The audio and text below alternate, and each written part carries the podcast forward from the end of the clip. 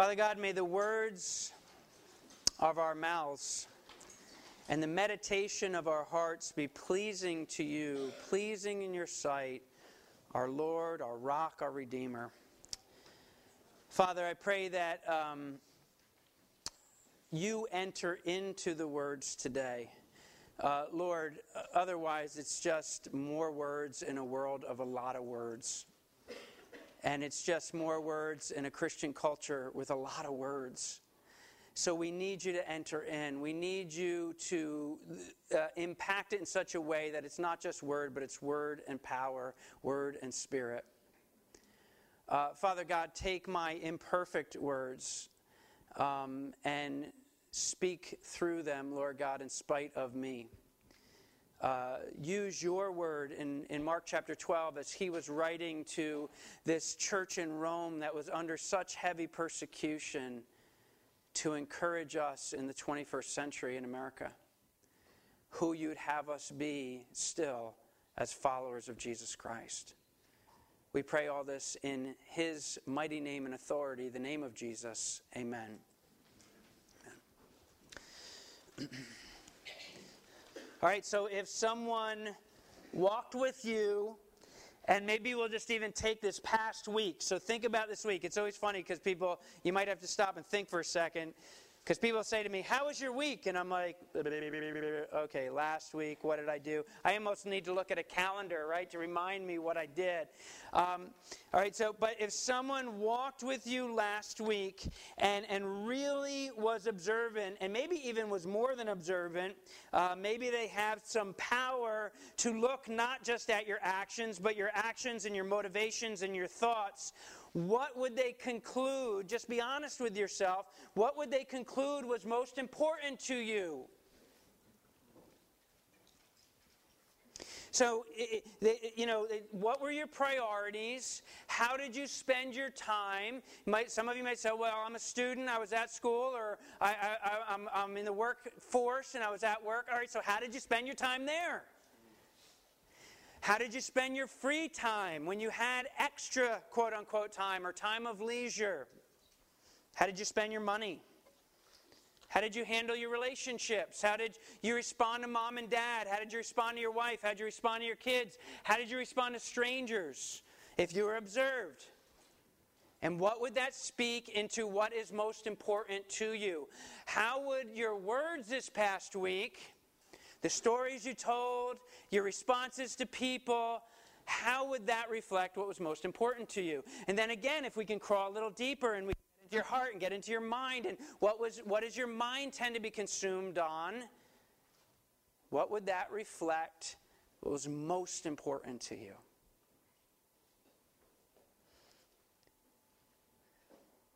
And what if that was Jesus walking with you? Because he did, right? He did. Whether you are aware of it or not, and, what if, after an honest assessment, you're like, okay, Jesus, let's sit down. Here is my week. Here is my words. Here are my actions. Here are my responses. Here are my thoughts. Here is my motivations and my attitudes to those that are close to me and those that were, uh, you know, that are total strangers to me. Here's how I spent my time. Here's how I spent my money. All right, Lord, let's sit down. Let's have an honest assessment. And, and you start talking about what is what, what most important to you and all that. And what if after that assessment, Jesus, ever patient, ever loving, just says, hey, listen, you were really wrong. Where, where you were where you were emphasizing this is most important, it, it's just off the mark. Would you change? How many times did you how many times have you engaged in something?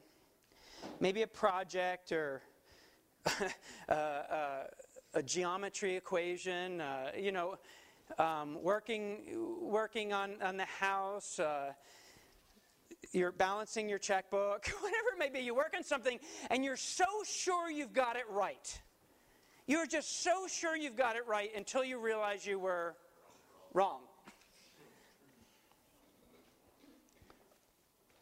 I, I, don't pride myself as an auto mechanic. like if you know me pretty well like i'll put your carpet in any day of the week. I, I can help you paint a room but you don't necessarily want my hands in your engine. Um, but my son's car broke down this week and uh, he said dad um, I, I, my car was overheating. I, am losing uh, antifreeze. So I said, all right, um, I'm not a mechanic, but let's look at it. He pours the antifreeze into his little radiator container, and it just starts in the middle the engine just starts guzz, you know, just just pouring out. So I'm like, all right, so you know, I'm not a genius. I don't, I, I can't take apart a transmission, but it's like a lot of auto mechanics is going, okay, that part is broken, right? How do I disassemble that part? Being very careful to pay attention how I disassemble it, and then buy the new part and reassemble it the opposite way that I disassembled it, and hopefully all is well. So this was the part, this cheapy little plastic part mounted side of my son's block on his engine, and you can see I like brought it to the auto parts store, and he's like, store, and he's like, well, that's broke. Yeah. So it's got hoses that hook up to it. So I took this apart and I I took the hoses off and it's got a couple bolts and I'm like I can see where it's broken. I took it apart. I ordered a new part and this whole thing is like it's like a three dollar part. Um, but I put it back on. I bolted it. There's a couple other details of the story Bruce knows. So I won't tell that part of the story. Bolted it back on. Put the hoses back on. Feeling pretty good about myself at this point, you know. Like Randy, maybe you know, kindergarten auto mechanic, right? And then there's this, right on top here, there's this temperature sensor that goes in here. And I'm thinking, easiest part. Everything's done. Bolted on, hooked up, hoses on, new piece. Was really careful about how I took it apart. Put this sensor in, and there's this little clip, this little clip that goes in. And I was so sure, so sure how I took this clip out. This clip was inside this slot here and I was just sure of it, and I'm like, it doesn't seem to fit, but so I wiggle it and I push it and I try and maneuver it, and it's got to go in here because I know how I took it out. And, and, and I push it and I maneuver it and I wiggle it and I break it. I break stupid clip, right? Derek, auto mechanics. Look at this plastic clip, stupid clip. So I um I go inside and and uh, my wife, my lovely wife, is on is on her phone going. I have found a diagram of what you're doing.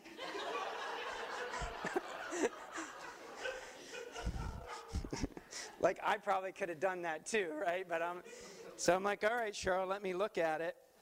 And I realize, uh, I realize very quickly, uh, much to my chagrin, as my lovely wife um, looked this up that I was what I was so sure of was what wrong.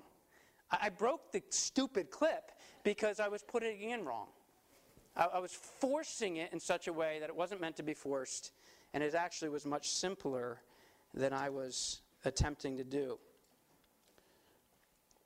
But what if how I prioritize my life and, and what I say is most important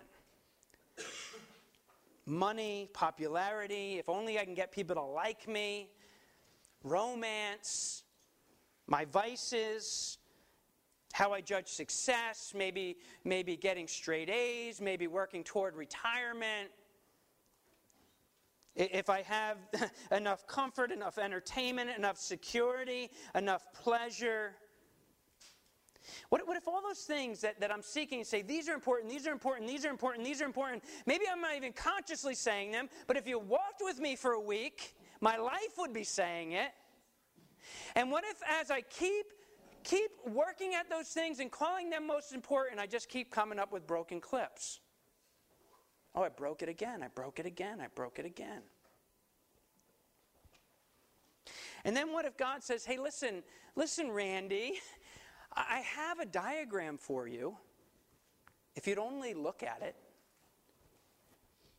And, and you're just, you're really just not doing it right. But if you trust me in this, if you just trust me in this, and you're willing to change and you're willing to adjust, things will be much, much more beautiful. and you won't end up with the brokenness that you're constantly running into. Will adjust? Uh, Mark 12, 28. We're just going to start real quick with this verse. And we're just going to be, re- we're just going to be going this morning through tw- from 28 through 34. Um, it says, one of the teachers of the law. So this is a smart guy. This is a religious guy. This is a guy that knows his stuff when it comes to the Bible and what God says. And he says, one of the teachers of the law came and heard them debating. That jumps back to what we've gone through last week. Noticing that Jesus had given them a good answer, he asked him, or he asked Jesus, of all the commandments, which is the most important? So, so last week we saw that there were some different groups that came to Jesus asking insincere questions, and their whole goal in asking those questions was to do what? Right, to trap Jesus. And we talked about last week how they underestimated Jesus' wisdom and they underestimated his power. Is there anything that feels different about this question? And I'm just asking you, is there anything to you that feels different about this question?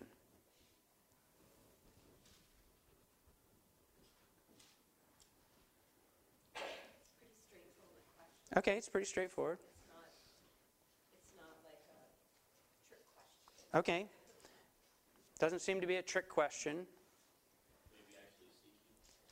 Maybe he's actually seeking. And it's kind of impossible to totally figure this out. And, and, and in Ma- Matthew's account, he still talks about like it's a test uh, upon Jesus. But you, you, get this sense that there's some, at least this guy is moving towards sincerity, that this isn't like, I'm going to trap you in your words. It's like, hey, okay, Jesus, what's most important? And I sense that there, there, there at least is some level of sincerity in this. And I think it's important to remember and just pause here just for a minute to say it's okay to ask God questions. And sometimes you grow up in the church and you're, you know, and, and it's like you're given so many answers all the time that you're like, Uh, maybe I just should know all the answers somehow. And, and, and it's like I, I feel dumb to ask any questions. But yet there's all these questions that are really rattling around your mind, right? In your heart. I don't think God's freaked out by your questions. And I think if you're honest with the Bible, we just at youth group just went through this, this, these past few months that just looked at the Psalms and looked at all these questions that were asked through the Psalms. The Bible is loaded with people asking questions. I don't think God's afraid of your questions. I think, I think that, you, that, that God actually welcomes questions when they, when they flow out of a sincere heart. Now, some people, and again, I, I, can put a little asterisk next to this. I can say, some people just ask questions because they like living in the questions. I've realized that some people are as secure in the questions as other people who really like black and white are secure in concrete answers.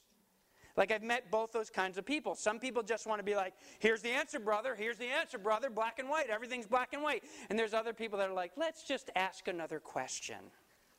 Because, because you might find people that feel safe in either one of those places. But it's not about us feeling safe. It's about us creating an environment that we're very, very honest and say that we are finite and God is infinite and we don't have all the answers. And this is a broken world in which God doesn't, you know, wants to work in an opposite direction of the brokenness. Our heart is broken. His ways are higher than our ways. His thoughts are higher than our thoughts. We don't have it all together. We're seeking it. We're finite people seeking an infinite God. But we also, at the same time, as we ask hard questions in that, say we have a God that wants to reveal himself to us that wants to show himself to us more and more and more. Seek him while he may be found. And that's why he's given us the Spirit of God, those who believe in him. That's why he's revealed himself through Christ. That's why he reveals himself through his word. And that when it's the word and power and it's spirit and truth, we walk in that and we say, Wow, God, you're revealing yourself to me. I can know you better. But don't be afraid of the questions. This guy asked this, guy asked this question. And it's a really big question. He's like, of all the commands of God. Now you got to remember, the Pharisees actually, uh, the Pharisees actually came up with all these lists and all these rules and all these commands off the commands of God. I think there was like 613 of them. 200 something were were uh, positive commands. 300 something were negative commands. And he's like, of all the commands of God, all the things that God tells me to do, what is the most important? Verse 29 the most important one, answered Jesus, is this Hear, O Israel, the Lord our God, the Lord is one. Love the Lord your God with all your heart and with all your soul and with all your mind and with all your strength. The second is this love your neighbor as yourself. There is no commandment greater than these. Well said, teacher, the man replied. You are right in saying that God is one and there is no one but Him. To love Him with all your heart, with all your understanding, and with all your strength, and to love your neighbor as yourself is more important than all burnt offerings and sacrifices. So this man came to, you know, Fran, it's interesting that you said this man came to Jesus with a fairly direct question. And Jesus almost a little uncharacteristically gives him a direct answer. And again, I, I just wonder if that speaks to the sincerity of his heart.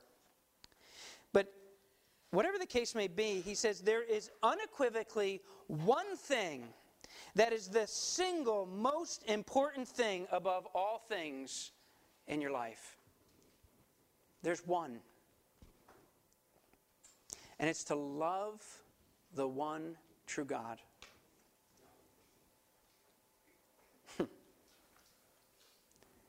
He's like, everything that's going on your work, your family, your priorities, your, your, your busy time, your leisure time, your, your, your pleasure. I mean, everything that's going on, your technology, you, you know, the, your commitments, your promises, how you, your, your money, everything, everything, everything. The most important thing out of it all is to love the one true God. and, and, and notice, he, he, this is this is the one God. He emphasizes this isn't just some ambiguous cosmic power. This isn't just some ambiguous higher power. This is the God of Israel that has revealed himself to his people through his word. One God above all other gods, small g. The one true God, the personal God, the real God. Love him. And, and do this with all your heart and all your soul, with all your mind, with all your strength. In other words, everything that makes me me has to love God.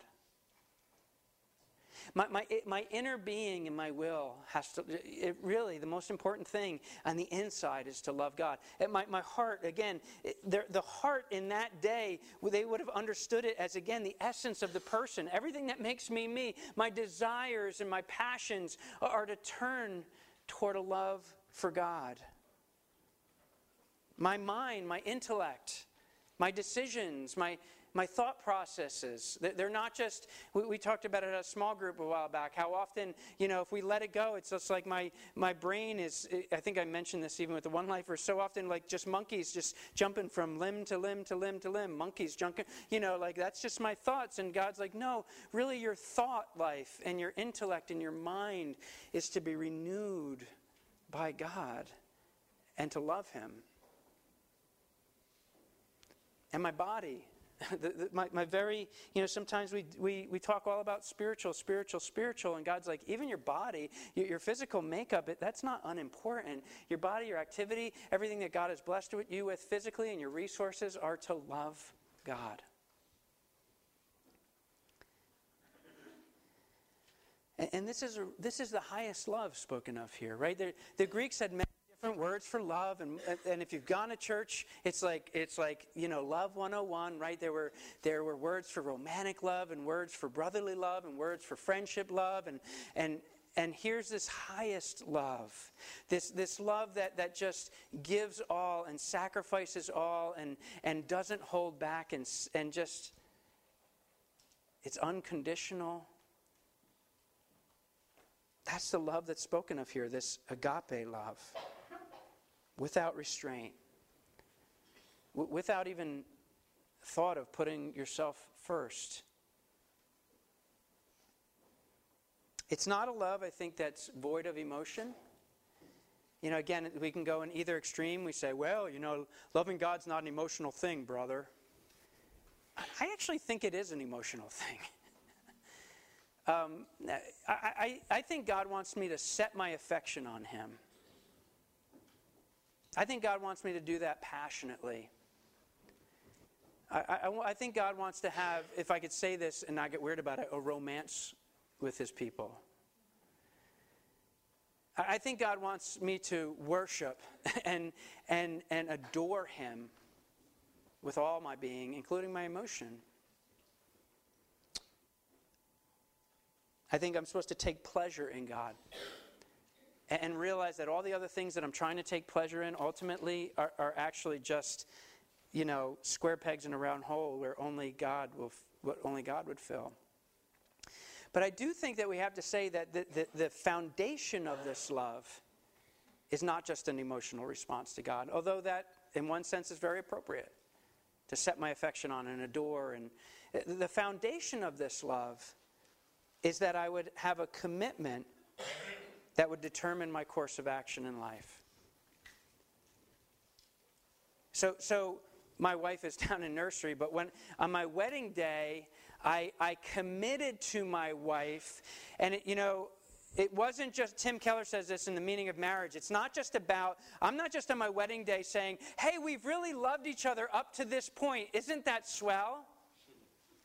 That's not what you're doing on your wedding day. You're saying, we, yeah, we love, have loved each other up to this point, right? We just went through this this week, right, Stephen and Rachel? But now I'm committing to love you in the unknown future.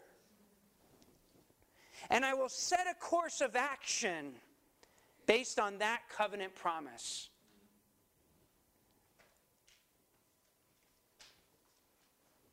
And the, the reason you can do this is because that is how God has loved you. You couldn't do it otherwise. That God has set his affection on you. 1 John 4:19 says, "We love why? Because he first loved us." Right? He first loved us. So really I'm, I'm loving God in response to his love toward me. I'm loving God because He has first loved me and I'm saying yes to a relationship. It's so cool. Jesus says, think about how he words it. He says, there's this one true God. And, to that people, he, he begins it before he even says, love the Lord God with all your heart, soul, mind, and strength. He said, Hear, O Israel, the Lord is one, right? And he says that he is our God and he is your God. It's this, it's this personal connection, this personal relationship. How is he our God? How is he your God? Because I chose to love him? No. The Bible always says it's the other way around because he first loved you. Israel, I didn't love you because you're great among the nations. I didn't love you because you're strong. I didn't love you because you're big and powerful. I loved you because you're puny and weak. And I have set my affection upon you, and I have given you a covenant promise. And he has done the same for all those who will turn in faith to him.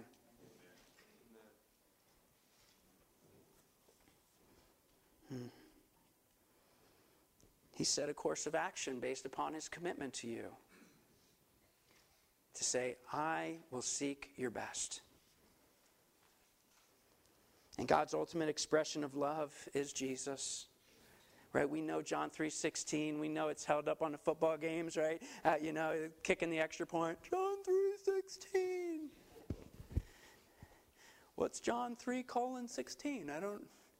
For God so loved the world that he gave his one and only Son, that whoever believes in him shall not perish, but have eternal life. It's cool. It, it, sometime do like a 316 study. It's, it's really cool what you come up with. 1 John 316. This is how we know what love is. Christ, Jesus Christ laid down his life for us. So as Jesus as Jesus has been the greatest demonstration of God's love for you and he has given everything for you and saved you and rescued you in that place, your responsive love does not save you. His responsive love has saved you. Your response of faith is just the avenue of entering into his love for you his saving grace for you. But in that place, being loved, being rescued, being saved, as I've come to him in repentance and faith, you are Savior and you are Lord. I said, man, a God that held nothing back? A God that held nothing back from me? How, how dare I hold anything back from him? Love the Lord your God. There's nothing more important. With everything you've got heart, soul, mind, and strength.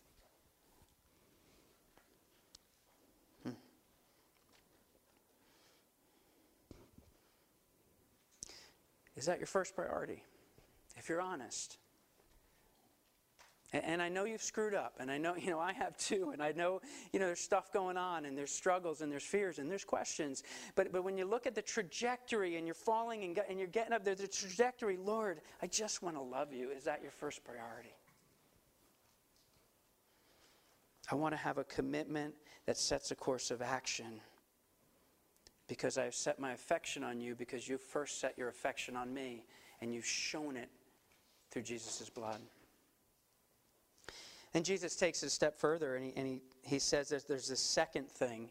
Remember, it's the second. But obviously, it dovetails like perfectly and beautifully. Actually, in Mark's gospel, quotes Jesus as saying it's like the first. There's a second important thing for humanity to engage in, and it's to love your neighbor as yourself. So it's really cool. Daniel, stand up for a second, real quick. So Daniel, Daniel woke up this morning and he dressed himself. Isn't that nice? Did you take a shower this morning? Yes. Okay, so he, Daniel got up and he showered this morning. Did you eat breakfast? No. Oh, you're not taking care of yourself as well as you should, brother. So, um, if he's, you're going to eat lunch, perhaps. Perhaps I'm going to get somebody else. No, so all right. So, but but Daniel by and large, he's not whittling away, right? So he, it tells me like he's he's doing the basic things to take care of himself. He's bathing himself. He's feeding himself. He's he's you know he's and we do this emotionally and physically and mentally. He, he, he wants what's best for himself. And you say, well, but I, I don't like myself. And yeah, but in, in the core, even there, you still want good for yourself. I know you're broken. I am too, and I get it. And you're insecure, and you know, and but deep down, you want to be loved. You want to be cared for. You want to be told like you're of value. And Jesus is like, as you care for yourself, you should love other people. You should love your neighbor, he said. In Luke's gospel, right? In Luke's gospel, uh, the, the, teachers of the law say, you know, this ambiguous neighbor character, who is that? Narrow it down for me. And so Jesus tells him a story, right? He says, well, there's this Jewish man, and he goes on this dangerous journey between uh, Jericho and Jerusalem. He gets beat up half to death, gets robbed. And there's two religious types, you know, two, two church churchgoers, and, and they both skirt around maybe it was a pastor, maybe it was a seminary student, and they're like, yo, I'm not getting defiled by that. And then there's this guy from this neighboring country who is an unfriendly country, uh, unliked people, and he takes the time, he says, whoa, uh, I need to do something about this. And he, he, he bandages, bandages his wounds. He takes him into an inn. He gives money to the innkeeper at great expense to himself. I'm going to come back. I'm not just going to leave and leave this here. I'm going to come back. If he needs anything else, I got it. And, and then Jesus says, I always love this. Jesus says, Who was the neighbor to the man? They said, Who is my neighbor? And Jesus says, Well, who's the neighbor to the man? It's almost like Jesus like, you're asking the wrong question. It's not who is my neighbor, it's who can I be a neighbor to? Who is Jesus putting in front of me? Um, my, th- there's been a couple movies about uh, Mr. Rogers, right? You know who Mr. Rogers is? Fred Rogers. There's been a couple of movies. There's a documentary a year or two ago. There's a movie out right now. I think Tom Hanks plays in it. And, and I haven't seen that movie, but my father in law just saw that movie. And he said that one of the things that impressed him so much about Fred Rogers is it seems like, it, it seemed like um, with Mr. Rogers, he made whoever he was talking to feel like the most important person in the room. I said, Isn't, isn't that agape love? That whoever, really, whoever God puts in my path, you're the most important person to me right now. But again, you can't do this outside of we love because he's first loved us, right? The first is love your Lord your God with all your heart, soul, mind, and strength. The second is like it, and it feeds from it. It's got to be, it's got to be something that feeds from that source, from that same river. It's got to be framed by it. It's got to live in the context of it. I love people because of my love relationship with God. I know how to love people because of my love relationship with God. I know what real love looks like because of my relationship with God. And if I love God, I, I, better start loving people. And I don't mean to sound that harsh, and I'm not like bringing a hammer down, but the Bible's so clear. It's like if you say, hey, I love God, I just can't stand people. Right? You ever feel like that? I just want to worship in my car, man. Church people. Some other Christians have really hurt me. Well, they've hurt me too and, and my family member, my brother and my father and my, it's like, I love God, just people stink. And God's like, yeah, no. It, it just doesn't work that way. Um, in fact, the apostle john says in, in 1 john 4.20 that if you say i love god but hate your brother you're a liar david garland writes one cannot love God in isolation from one, from one another's one's I'm sorry, I'll read that again. David Garland said, one cannot love God in isolation from one's other relationships in life. And we do this in the name of Jesus. Right? We're not just humanitarians, and, and I'm not even knocking humanitarianism. I mean, as Christians, I think we're called to feed empty bellies. I really do. And I, th- I think we're called to, to, to come alongside people that have hurting bodies and hurting minds and hurting, you know, and, and hurting uh, emotions. And I, I think there's something that we should deeply, deeply be moved by, just like Jesus, that he had compassion on the people. But we do this in the name of Jesus. So, so if we give that glass of water, if we give that bowl of soup, if we, if we come alongside the hurting, we're doing this with an eye on eternity and an eye on the spiritual, knowing that this person needs holistic help in the name of Jesus. And we love in such a way that, that doesn't just make someone feel good about themselves all the time, if I can say that, right? The, the, the real question we should be asking is, is, is what is it to work for the best of Daniel?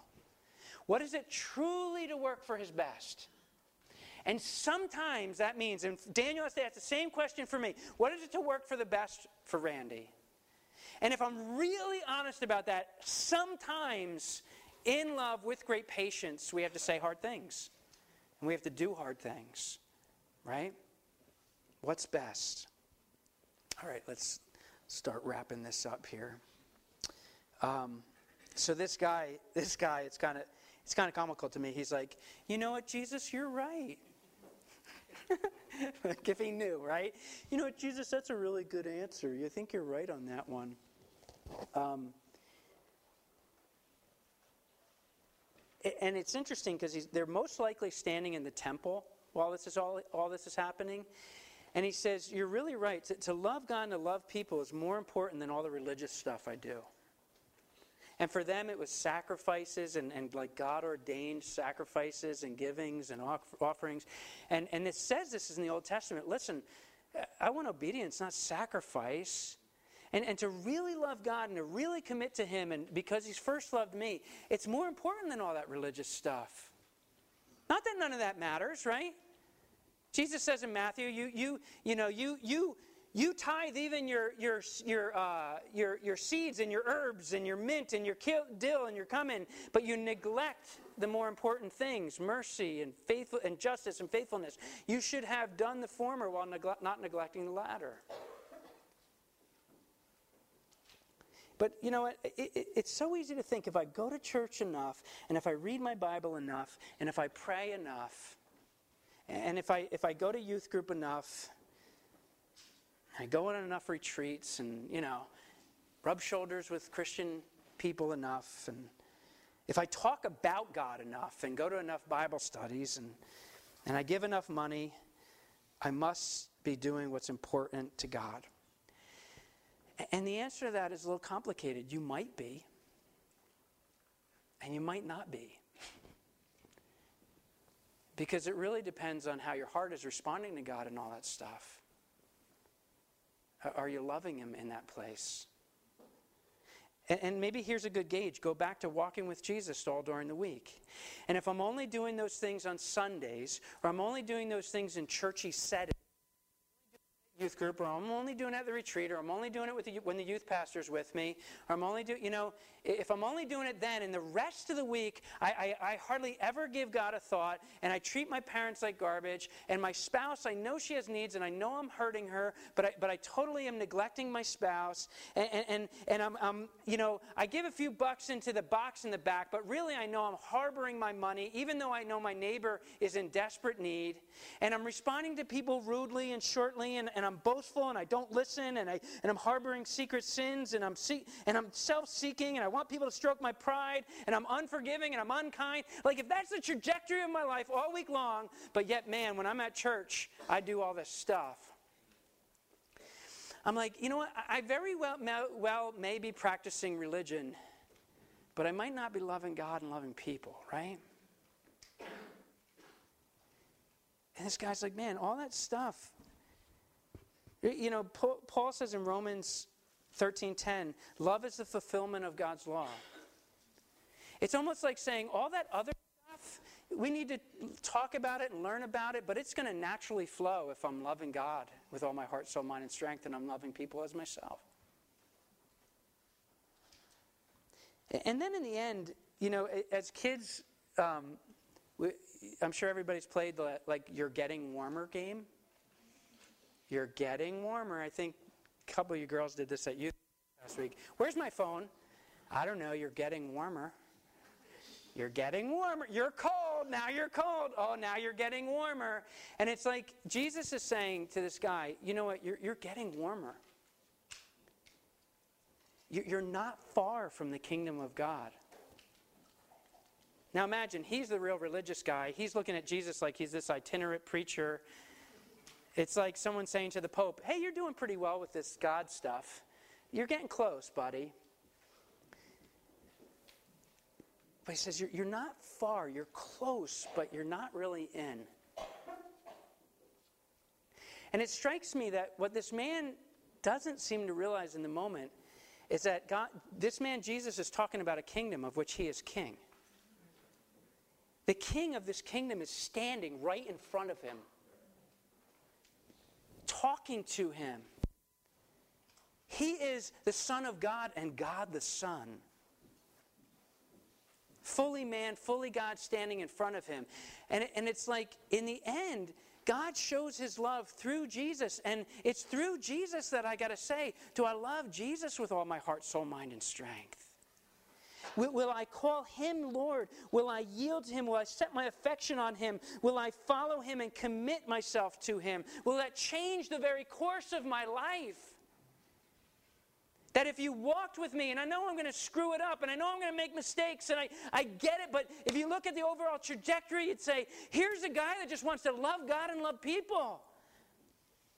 Because I've turned my life over to Jesus, the King of this kingdom. And, and it's like, is this guy going to do that? We're left like, I don't know. We don't know what he does. But I think we're left that way because, again, it, we say, well, what am I going to do? What am I going to do? What am I going to do when the King of Heaven says, this is what's most important? And to give me the right answer, you're getting really close. You can give me the right answer. Yeah, you're close, you're getting warmer. But to respond to the King with everything you've got because He has first loved you, to love Him to love Him.